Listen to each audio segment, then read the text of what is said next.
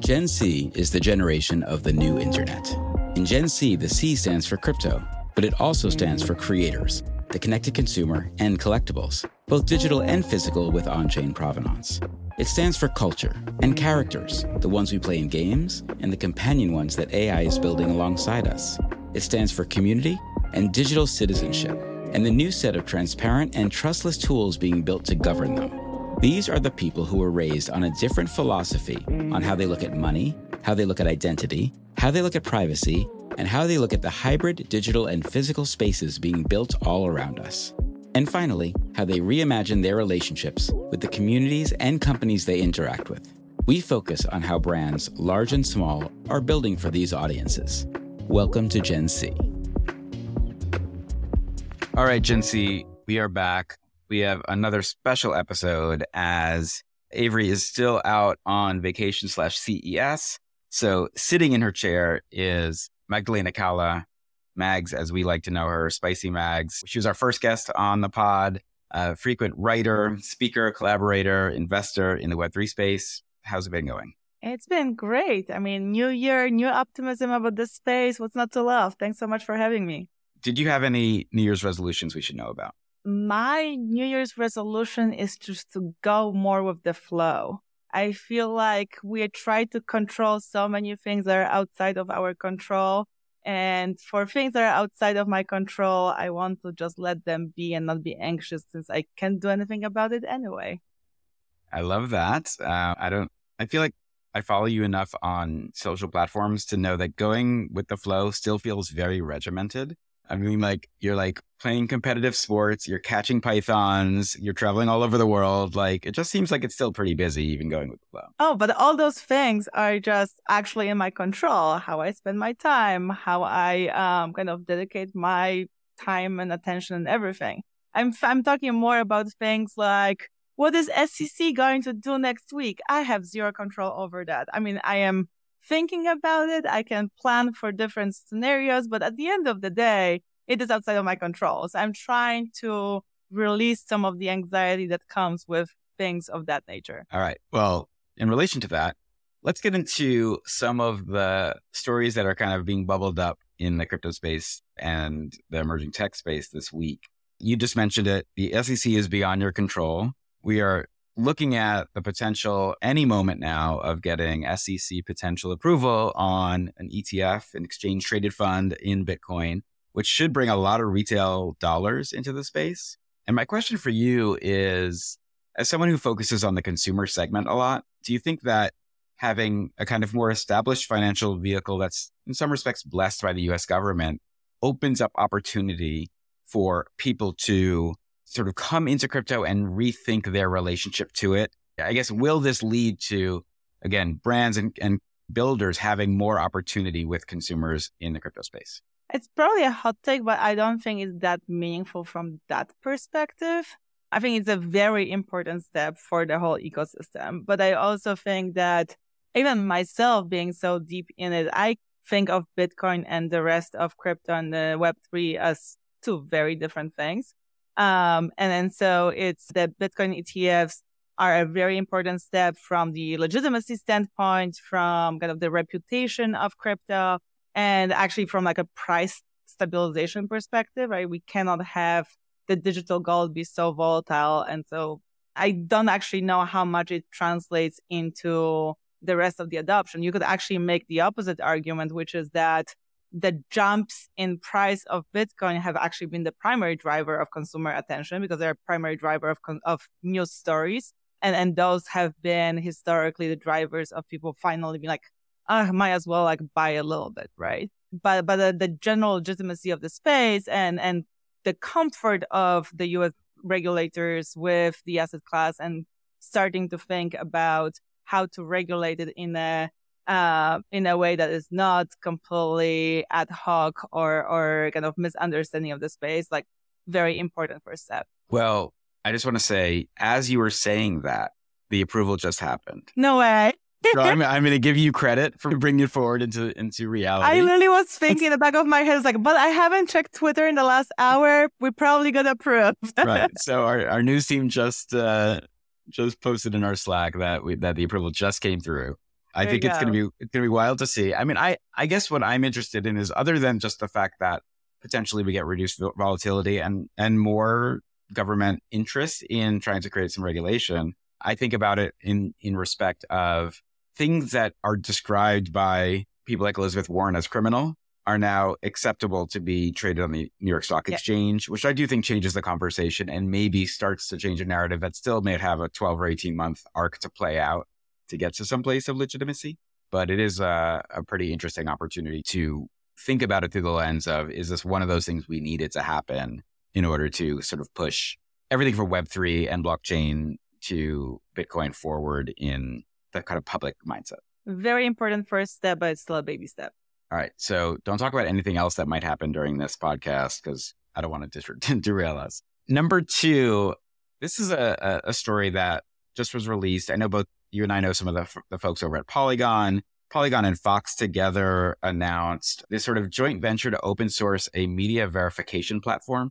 It's something I know we've talked a lot about collectively through the lens how can truth in a world of AI be sort of defined and validated? And I think while we all believe that media should be differentiated from AI generated content, is that a space one that you think is there is there any interest in the investing side of?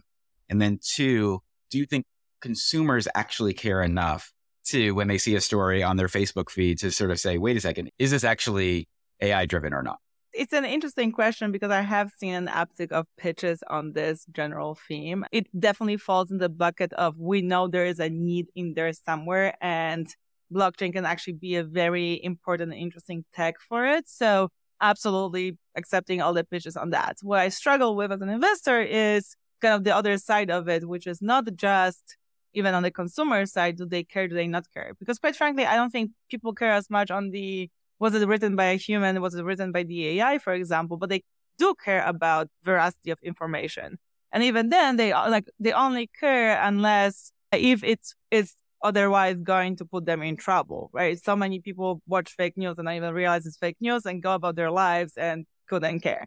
And so there's this element number one of there is a big portion of population that truly cares about veracity of information. You don't want to be consuming deepfakes and embarrassing yourself um, like with your friends because you're claiming something like, uh, to be true that's not true.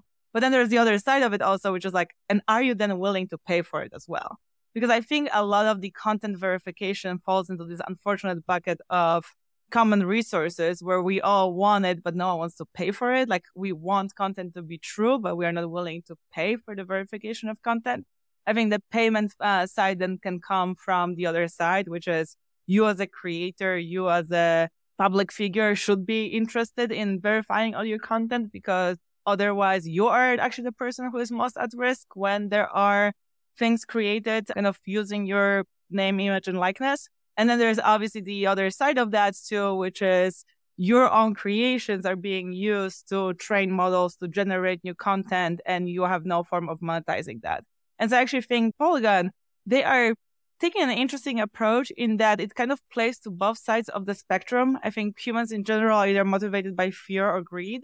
And with the content verification, if you can find a model where you get to both address the fear, protect your reputation, protect your content, as well as greed, have this additional monetization capability because you've now verified that you own something and you can go after people who are using it illegally, that can become interesting. But devil as always is in the details and execution and operation of these things. I think we're a long way still from actually having something that's more mainstream and, and common in use. I mean, I agree with you in that respect. I think the the thing that I found interesting with playing with this tool that Fox and Polygon came out with was I could take a, I could find any image on a Fox website and I could put the image location in and it would tell me if it was real from mm-hmm. like what the source page was.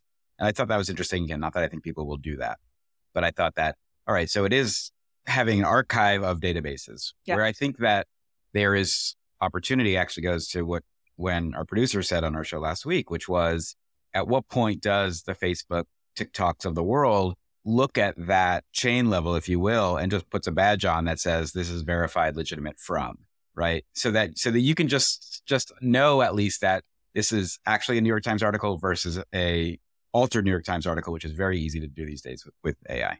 But do they have an incentive to do so when so many of the eyeball attention driving content pieces are not true content pieces, right? Like that's that's where I guess start going to the incentives. Where on one hand you want to protect the credibility of your platform, and certainly for things that are more uh, scary in nature, you want to have a way of you know detection and verification, all of that.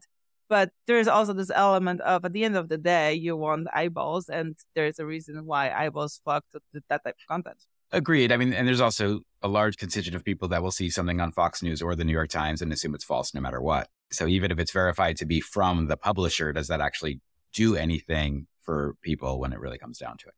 Um, all right, Mags, the final thing I want to get your take on. Um, I was reading an article yesterday that I guess last year was the year where, where we hit $50 billion in digital cosmetic objects in the video game industry, right? Like it's just a giant industry of people buying in-game things.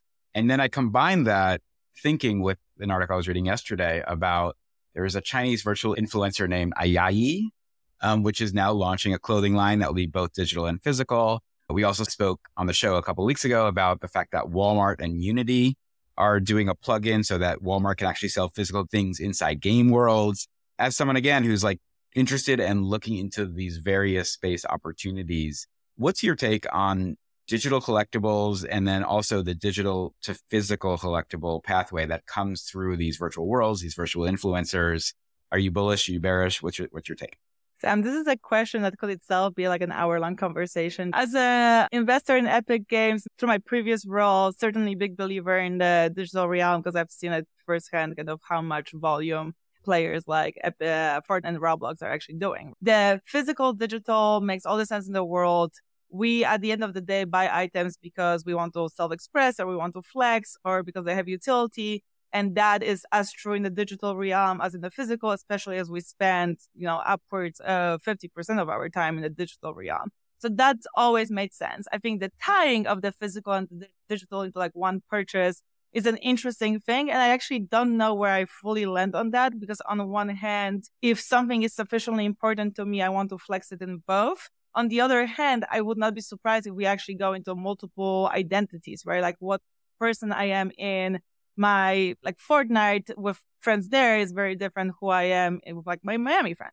What I absolutely love uh, is this Walmart Unity collaboration because that's how commerce in the digital realm should actually have always worked. Like we should not have had digital malls that you now have to work to put people to walk through.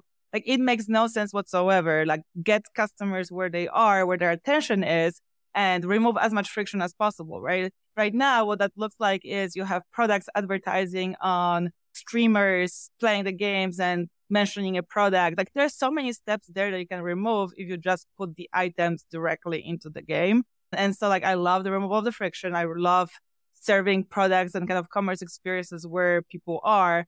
And I think that actually is the true next evolution of e-commerce. Like forget about web3, crypto, metaverse. Like that is actually the next step for e-commerce. If you think about where we've been with e-commerce overall over the last, um, I don't know, 20, 30 years, it is a very skeuomorphic experience. We've basically taken a physical catalog and put it online. Like that's literally what e-commerce is. There's a list of products and you're scrolling through as if you're flipping pages and like that's what it is. And then any other innovation around that has just been innovation for innovation's sake in my mind. I think of some websites that are trying to be interactive and fun, but it actually is even a worse shopping experience than just flipping through a list of products versus having this more immersive experience that if you're in a, you know, game related to some like beauty products or game related to like home design or game related to more like fashion community, etc. Like you can just put those products in very naturally and have this immersive commerce experience as opposed to this very e-commerce 1 1.0 that we've had for a really long time now. Totally agree with you. And I even think it goes a step further of we already have now seen a pathway over the last bunch of years where influencer wears X, now you can buy X, right? Yeah. From it, from a platform or whatever. There's no reason that that influencer needs to be a person or a, a virtual human. There's no reason that the car I play in Forza isn't a car that I also can buy, uh, yeah. you know, down the road. I think that people love the idea of representation across all their environments. And even to your point, that I can be one thing in one world and a completely different thing in another world, but all of those should be a way that there's a pathway to represent that physically and digitally. So I think that totally agree. And I think Shopify is uh, coming next in the same way that Walmart is, is already in this world.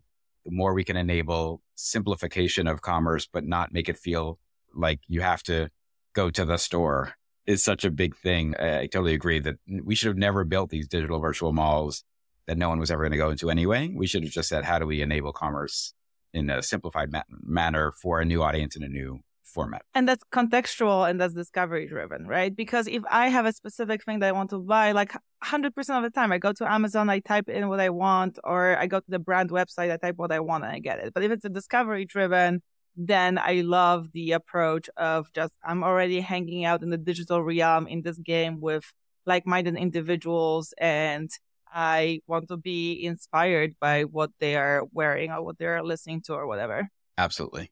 All right, Mags, let's get to our interview. We have Jen, aka TOKiMONSTA, who's a very well known DJ, musician, producer, and now entrepreneur, and her partner Laura J, who have started a company called Sona, which is really focused in the digital music space, built on top of Web3 Rails.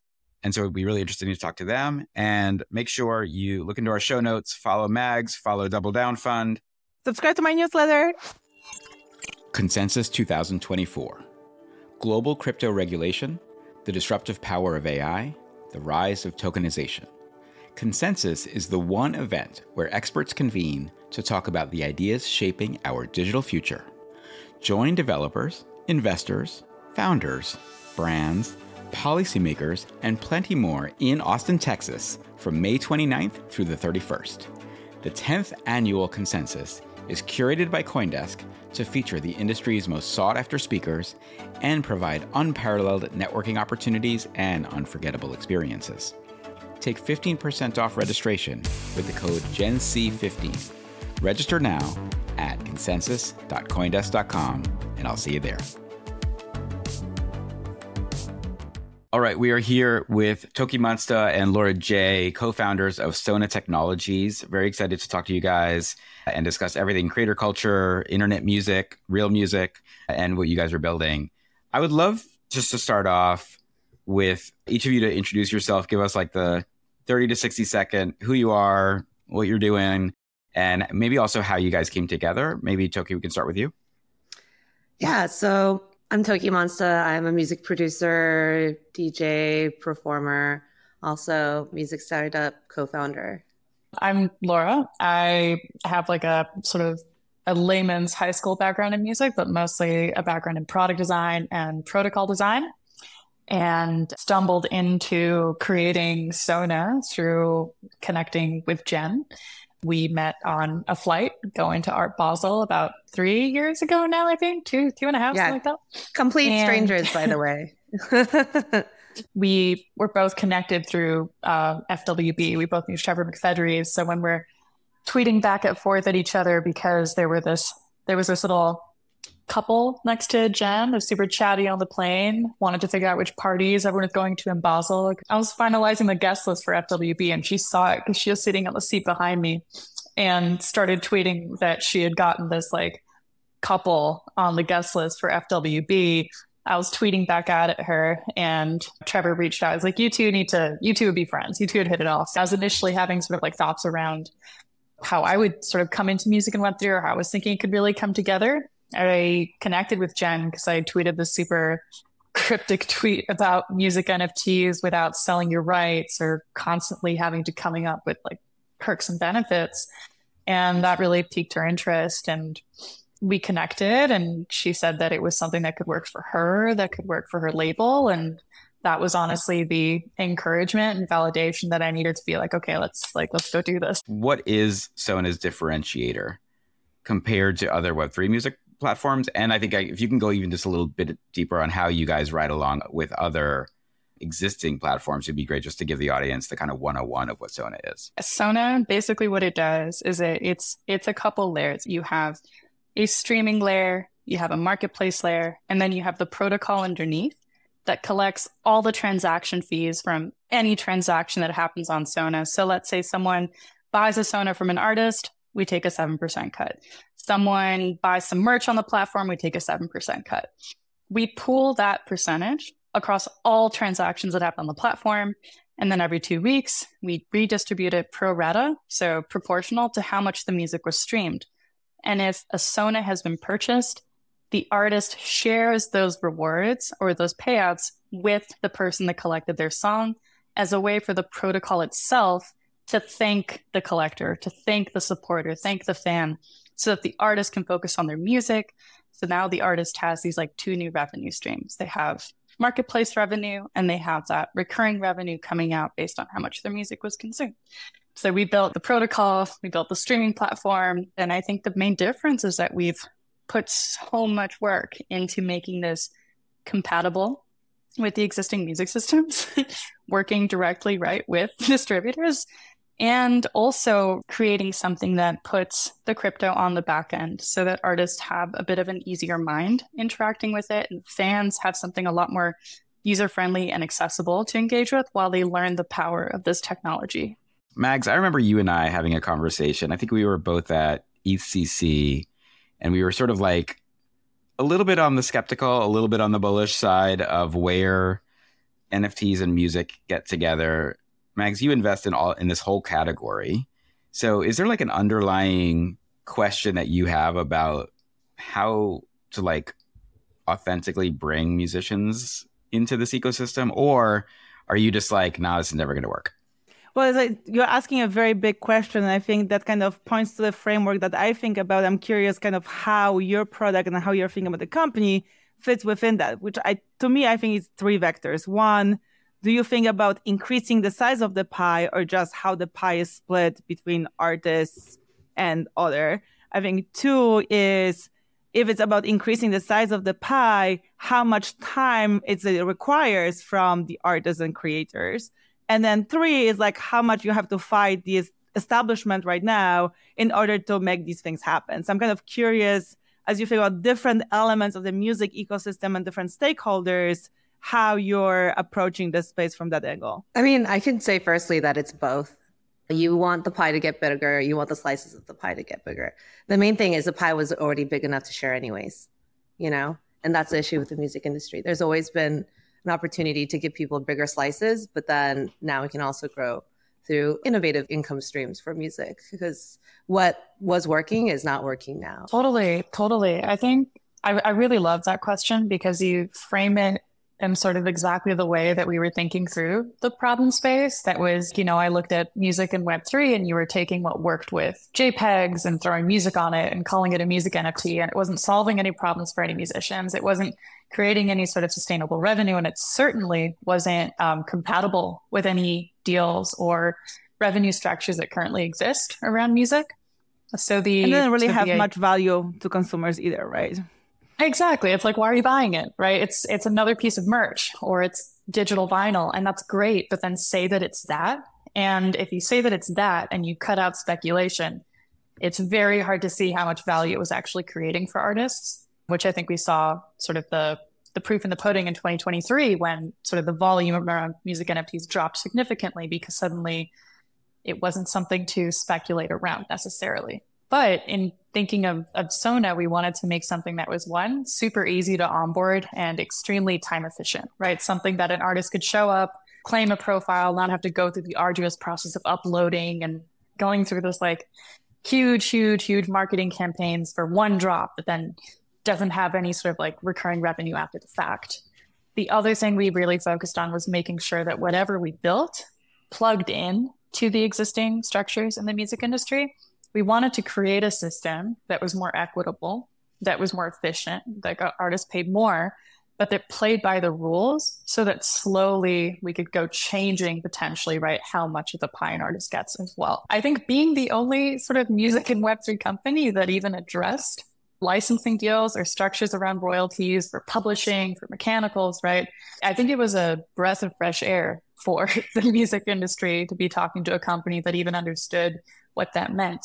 So we've actually been met with open arms and a lot of curiosity around how we're thinking about things because as much as the incumbents might be benefiting from the current system, everyone can benefit from more revenue. Everyone can benefit from more efficient revenue streams. And that's what we offer. We're not shutting down something to do something else.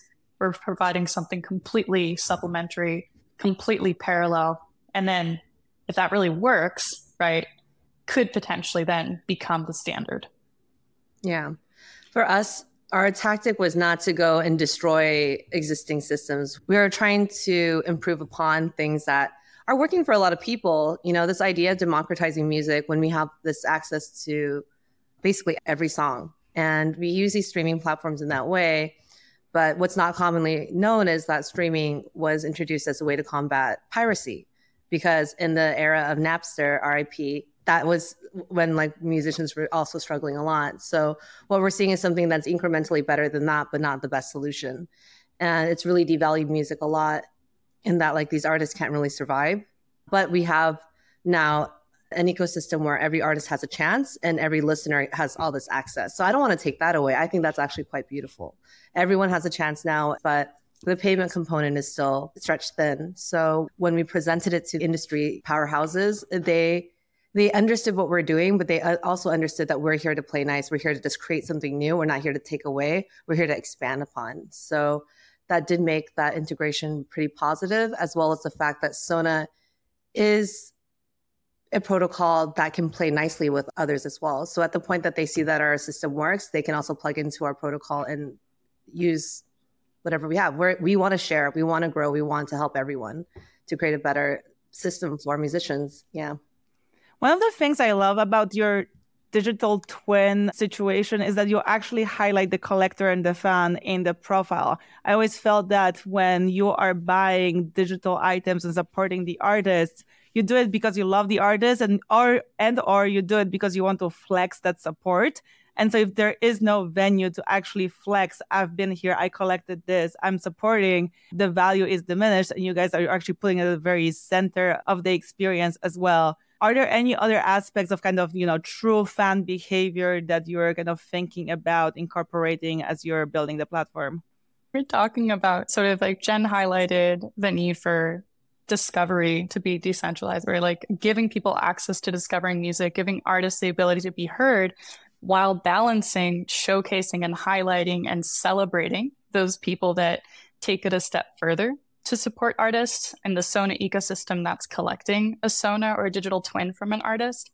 So in like the very bare minimum that we can do is that whenever anyone is streaming the song, they see who that collector was. They see who sort of went out of their way to support an artist on their journey through loving that song. But seeing this emergent behavior of an artist saying, This is a fan that's going the extra mile. Like these are people that are showing up in a way that I haven't been able to quantify before, we discovered that there's like an extra power in actually nurturing that relationship. So we don't know what that'll look like in the future, but at the very least, right now, it's opening a line of communication between an artist and that collector so that the artist and that team know who those people are and that that's something that we can facilitate. To me, that brings up a couple of things that I think are really interesting. To some of your earlier points, I'm like a student of the hip hop movement and growth, right? And like in the 90s, for example, Houston hip hop was having a tremendous run. And what they did differently than almost every other coast, if you will, was they were like, we're not going to do record deals. We're only going to do distribution deals, which meant that they were able to keep like 60% of the, of the revenue on every album sold, whereas other artists were getting like 8% uh, of an album. And so they, I think they looked at an existing system and say, how do we optimize this for the artist and the team, if you will? Which I think there's some synergies to what's happening now in the ecosystem around digital music. Even the fact that artists are broken on TikTok and then get record deals afterwards is a reimagination of that relationship. I think about the fact that if you want to make an analogy, right, like record labels held the relationships with consumers. The only place that artists got that was through touring, right? That was the one to one opportunity. Web3 has an option to create a different relationship because you now have a direct relationship with your audience and your, your consumer base. I think the thing that I keep going back to though is that distribution mechanism still resides in Web 2 properties and in IRL properties. The fact that you guys sit alongside the music industry. I would love for you to tell us a little bit more how that sort of helps that paradigm work. And then the live experience, because I think that's where so many people really reveal their love is by showing up.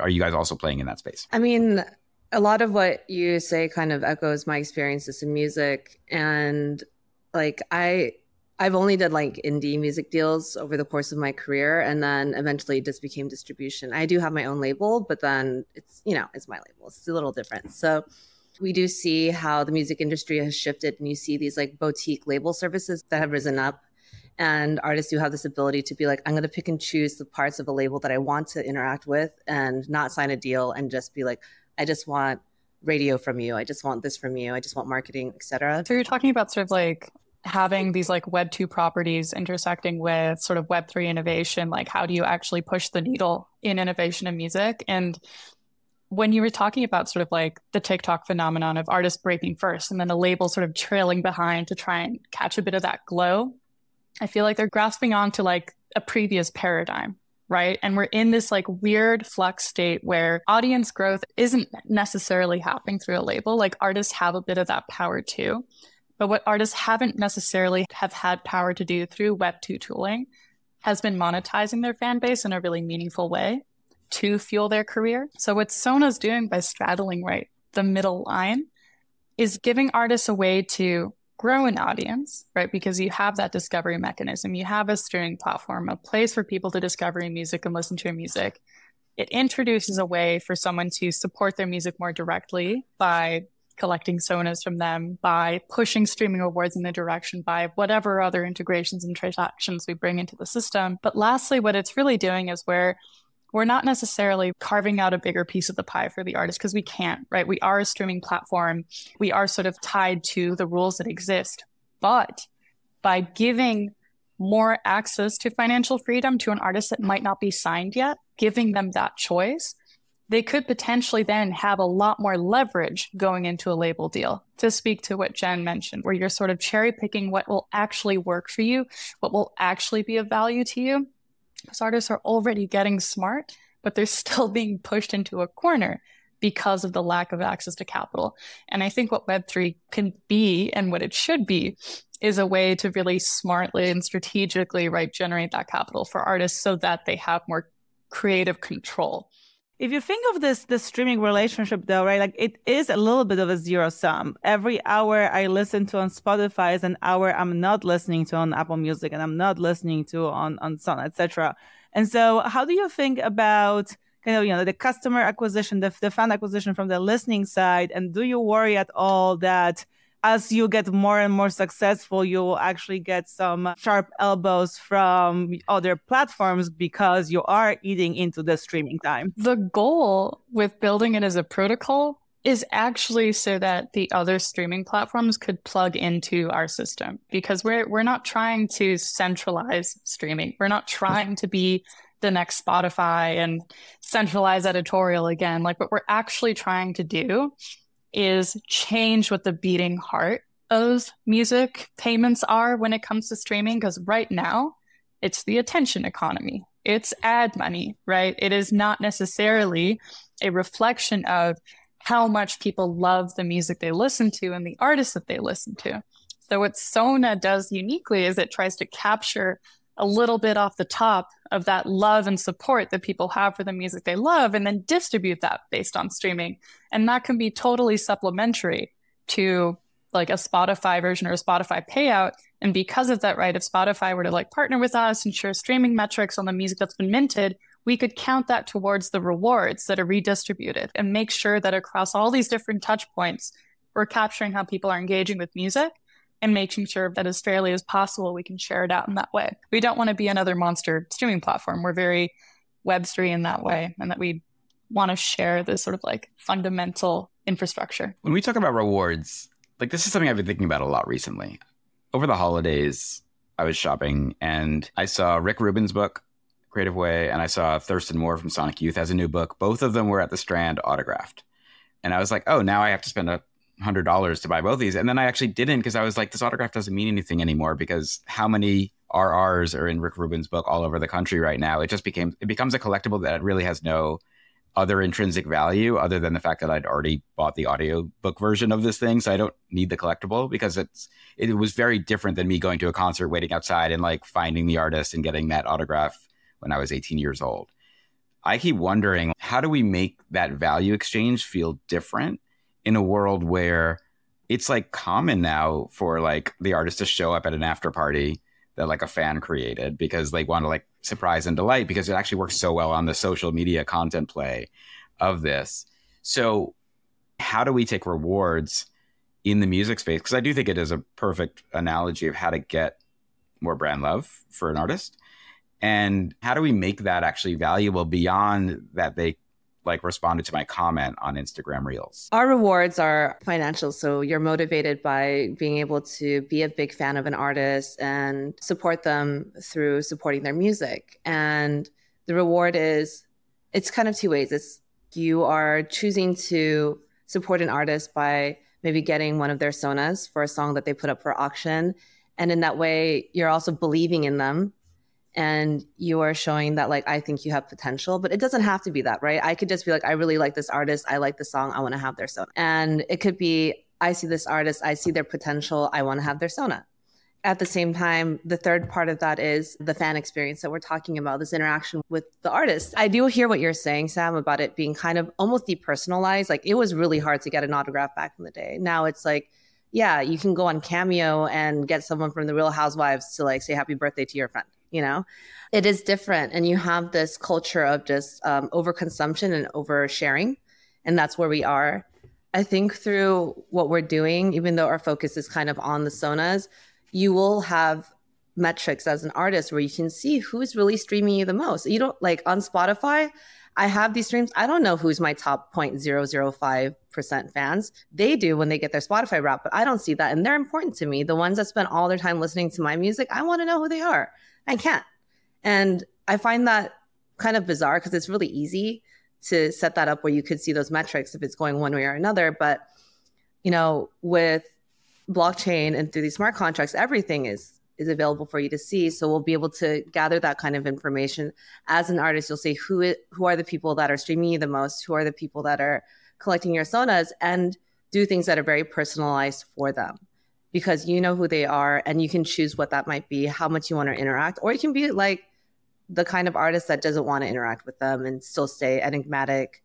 That's just your artistic persona. But I know for me, if there was someone spending all their time with me essentially in my music, then I would want to do something for them and have that. When you think about um, onboarding, right, in many ways, if you onboard a great artist, their fans will follow along. At least some portion of the fans will follow along. So as you're having these conversations with artists, uh, I'm curious, like, what are people asking about? What they're concerned about? What are types of artists you're kind of targeting first? Just curious, kind of as that first layer of of creators on the platform. Our platform plays nice with any kind of artist, whether you have a record deal or if you're independent. We do like focusing on artists that are not signed because they're the artists that we we care about and they are the future of music. They're the ones that we need to give leverage to so that they do have this power and this following that gives them momentum when they do want to sign a record deal.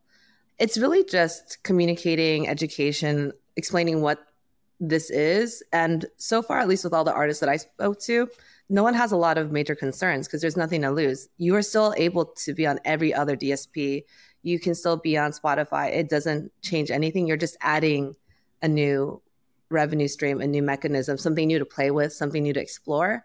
And there's really no harm done. So why not try? And that's why I'm trying to encourage everyone just to try this out. And if they're not into it, it literally doesn't affect anything else. Do you get a lot of questions about that versus a bunch of other Web3 music platforms that have kind of launched over the last two years?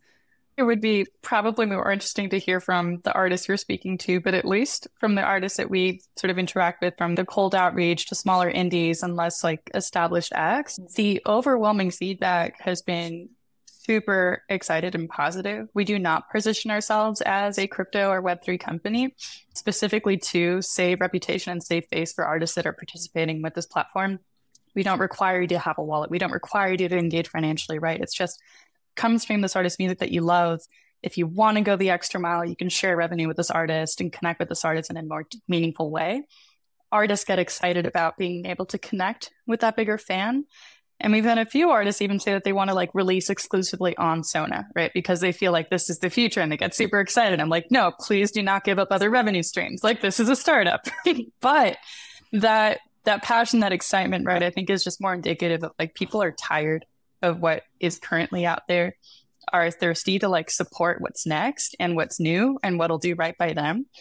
And we're really lucky that we have a team full of trusted individuals and open hearted people that are, I mean, we're truly building this in the most transparent way possible so that everyone knows exactly right how they're benefiting from this. There's no smoke and mirrors. It's the beauty of building it on chain. But ultimately right it being a blockchain company should be like back of mind. Mags i feel like you're a big supporter of crypto. Should be on the back end and not not to the audience. Very very much so right? Because at the end of the day um, the example i always use is we love having music everywhere digital music at your fingertips we do not talk about it being MP3 or MP4 or whatever other file format it is. It's just accessible. And I feel like in many ways, that's how I think about music in the Web3 realm. Let's just have these new engagement models with fans, monetization models for artists, but not spend so much time talking about the technology that powers that. I just wanted to speak on this idea of making Web3 behind the scenes. That was a really good example using like no one knows what file format. They don't even know if it's lossless. They don't know like some how most people don't even go into their settings. Just touching back on this when was Web3 or NFTs ever going to play nice with music? It never made sense to me. And I've I've been participating in Web3 pretty early and I never was presented an avenue that made any sense. I was like, these are just collectibles. And that's not how people work with music. Most people listen to music. So just even harking back to when I first met Laura and this like very cryptic, super vague tweet that she put up regarding like keeping your IP but still being able to, you know, stream music. I just figured that this was the most realistic way to ever use Web3 in this capacity in a way that's actually extremely beneficial and doesn't work with Web2 technology. But no one needs to know that. They just need to enjoy what they're using. And that's the thing that's important. That's where I see this technology being practical in the future. Toki, you've had a successful career in a lot of different avenues. I, I think we had you DJ at Consensus 2022, yes. if I'm not mistaken. So we've, we've done things together and you've been a producer and now you're building this platform. As an artist, like I keep thinking about when we're going to get our Web3 music moment, which is not going to be, I think, did someone break out on sound? I think it's going to be someone who understands the rails here and says, this is someone who's committed to a new emerging technology as a way to connect with their audiences and grow.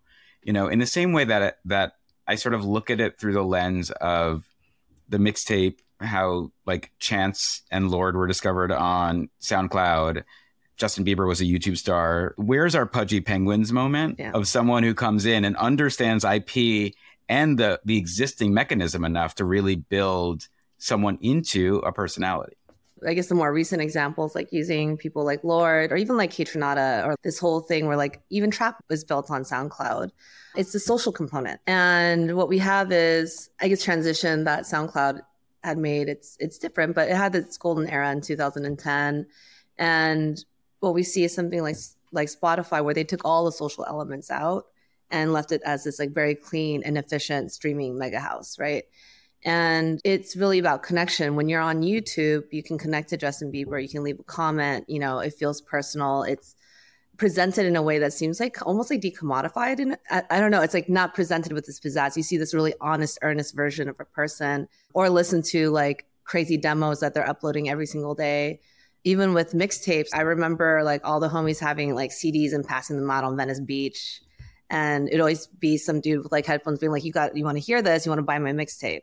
And that hustle culture is very personal. These are people actively seeking out their career in music by themselves and really launching it. And then they get picked up by these big labels. And that has worked in the past. And now we're in this phase where it wasn't working because the systems sort of changed.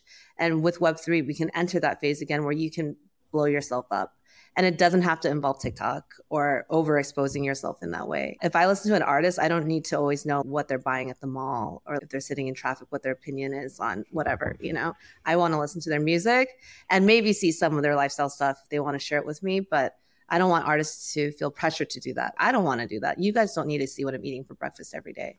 It's usually just coffee. So, I mean, it's pretty boring, but I'm sure like if I had things I wanted to share with you willingly. That's the stuff you guys want to see, not the stuff I feel pressured to share with you. And as a musician, it's really music first. And I just want to perform. I want to play music.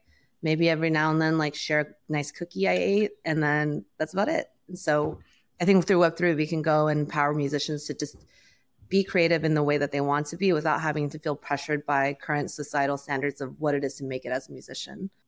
I would not be a VC if I didn't ask how you think about sustainability of your business model, right? Like you're taking 7% of all transactions. If you compare it to something like Spotify, I'm forgetting the percentage, but it's something closer, I think, to 20, 30%. And so I'm just curious how you balance because at the end of the day, you still want to stay sustainably in business, but you also want to share with collectors, but you also want to be very fair to artists. How you think about how that works for you from a business perspective. That's where sort of the protocol piece comes into play, right? It's not just like that 7% on our front end alone. The goal is that it's 7% on all these different applications that feed into that same underlying ecosystem. And obviously, as a company now, with like the licensing that we have, we have the opportunity to pursue other sorts of revenue stream, like sync licensing deals for artists potentially, exploring different avenues. But that at the end of the day, the protocol itself should be as sort of generous and pro artist as possible. And the company that's built on top of it and supports itself can find other means to do so. But I refuse to build sort of a like a bedrock infrastructure for the music industry that still takes such a big cut. Because I think if you actually share it across all these different applications, that percentage it's a big more than enough to, to sustain a company. And ultimately, right, the goal is that it would be more than enough to sustain an entire ecosystem. Their margin is your opportunity. That's right. Well, Laura and Toki, thank you for spending so much time with us today. Really excited to sort of follow along, see what Sona is building and how you guys are going to sort of help the artists achieve more opportunity. Anyone who wants to check it out, sona.stream is where you find it. And we will talk to you guys soon. So, Mags, you are deploying capital in this space every day. Trying to. trying to, right? It's not easy as, as it used to be. What is your take at this point on not just music? It's decentralized music, it's film, it's people who are trying to do books on chain. Like the idea of replicating these older structures in Web3, is that where we should be putting our focus? And was there anything that you heard in there that was like an interesting take on this that might have opened your eyes to a, an opportunity? Well, so I think one music actually think is a very interesting category within all the other kind of creator categories because I do think that music is so under monetized. If you think about the total enjoyment that an average fan gets out of all the music that they consume over the course of a year and how much they actually spend on music, for some f- folks, it's literally just the 10 bucks on Spotify. Maybe they go to a concert, maybe they buy a t shirt versus think about how much they spend on restaurants, on newsletters, on movie tickets, right? Like, I just think music is so under monetized. And so finding these creative ways where fans can not just support their favorite artists in kind of Patreon style, but also get something in return for that support, like the bragging rights of I was here first, I'm a big collector, or kind of closer relationship with the artist. I think music in particular is actually so ripe for innovation because we don't spend enough on music. And I think there is willingness to spend, but it has the challenges that all those other categories do as well, right? It's you have so many different stakeholders and incentives of those stakeholders are very frequently completely at odds with each other. Like what artists want versus what fans want versus what the kind of the establishment of the industry wants is so conflicting, so like all the time. And so replicating Web two, but like Web three, I don't think there's enough incremental value to justify the incremental complexity and friction associated with that. Which is why we have to start thinking about these very innovative approaches that are completely unique ways of tackling the artist needs fan needs and an experiment. Because uh, like at the end of the day, you can't come up with something truly innovative and different if you one don't have a good understanding of what the artists need. Two, don't have a good understanding of what, what the fans want and are willing to pay for. And then just experiment and put it out to the world and iterate and, and refine as opposed to just kind of trying to come very top heavy. It is, you know, this traditional tech company, but now it's Web3. I, I guess to your point though, right now I can spend whatever $12 a month and get virtually every song I ever want on a Spotify. And as long as I'm comfortable renting music versus owning music, that's in perpetuity. Then it's maybe I'll go to a couple of shows a year and maybe that's another couple hundred dollars. And then I bought three t-shirts. Like, like that's really the finite goal of any, any musician today when it comes to that large scale audience connection. I think the, the concept that Toki was talking about with the fact that we get a Spotify wrapped at the end of the year, but an artist doesn't, I think like yeah. is fascinating. Like that to me, that's a total opportunity. And that is the kind of thing that on chain data does pretty well to say, here are the wallets or the connections that listen to you the most, that bought the most from you. There seems to be an opening there. I also think that the modern musician is probably making more money on touring and brand collabs on social than they're making on their music streams. And really, is it just a loss leader to build their reputation? Because they know that once they hit a million followers or 2 million fans, they kind of can keep doing that as long as people are willing to come out for them. You know, Ice Spice is probably looking more at fashion collaborations than about what, she's doing on Spotify. So it, it just, I, I agree. It feels like a big open area that needs a uh, an upheaval, but I also feel like the existing platforms, frankly, are doing it so well because they're cheap. Buying YouTube subscriptions, buying Spotify subscriptions, it's just never going to compare to like how much you would have to pay an artist to give them as much as you do. Yeah, but you have the the modern platforms as the method of reach, and then mm-hmm. you describe kind of all other monetization avenues that an artist has purely because of their reach. But mm-hmm. what's missing in the middle is actually the connective tissue of strength of engagement. I listen to thousands of artists every year. There are very few artists whose merch line I would be interested in like checking out, let alone buying. There are very few artists whose collab is going to be interesting to me to potentially spend money on. And so you have to have some form of deepening the relationship with your best fans. And then I think that's where these kind of innovative models can come into play because otherwise you can run into the issue of having millions of followers and not having any actual success in converting them into dollars in non-music activities. Absolutely. All right, Mags, thank you for stepping in for Avery this week. It was so great seeing you. I always love your opinions. You are our first guest. I'm glad that you are now our most recent guest, uh, guest host, that is. Look forward to the next time we, we see you, and we'll see you guys later, Gen C.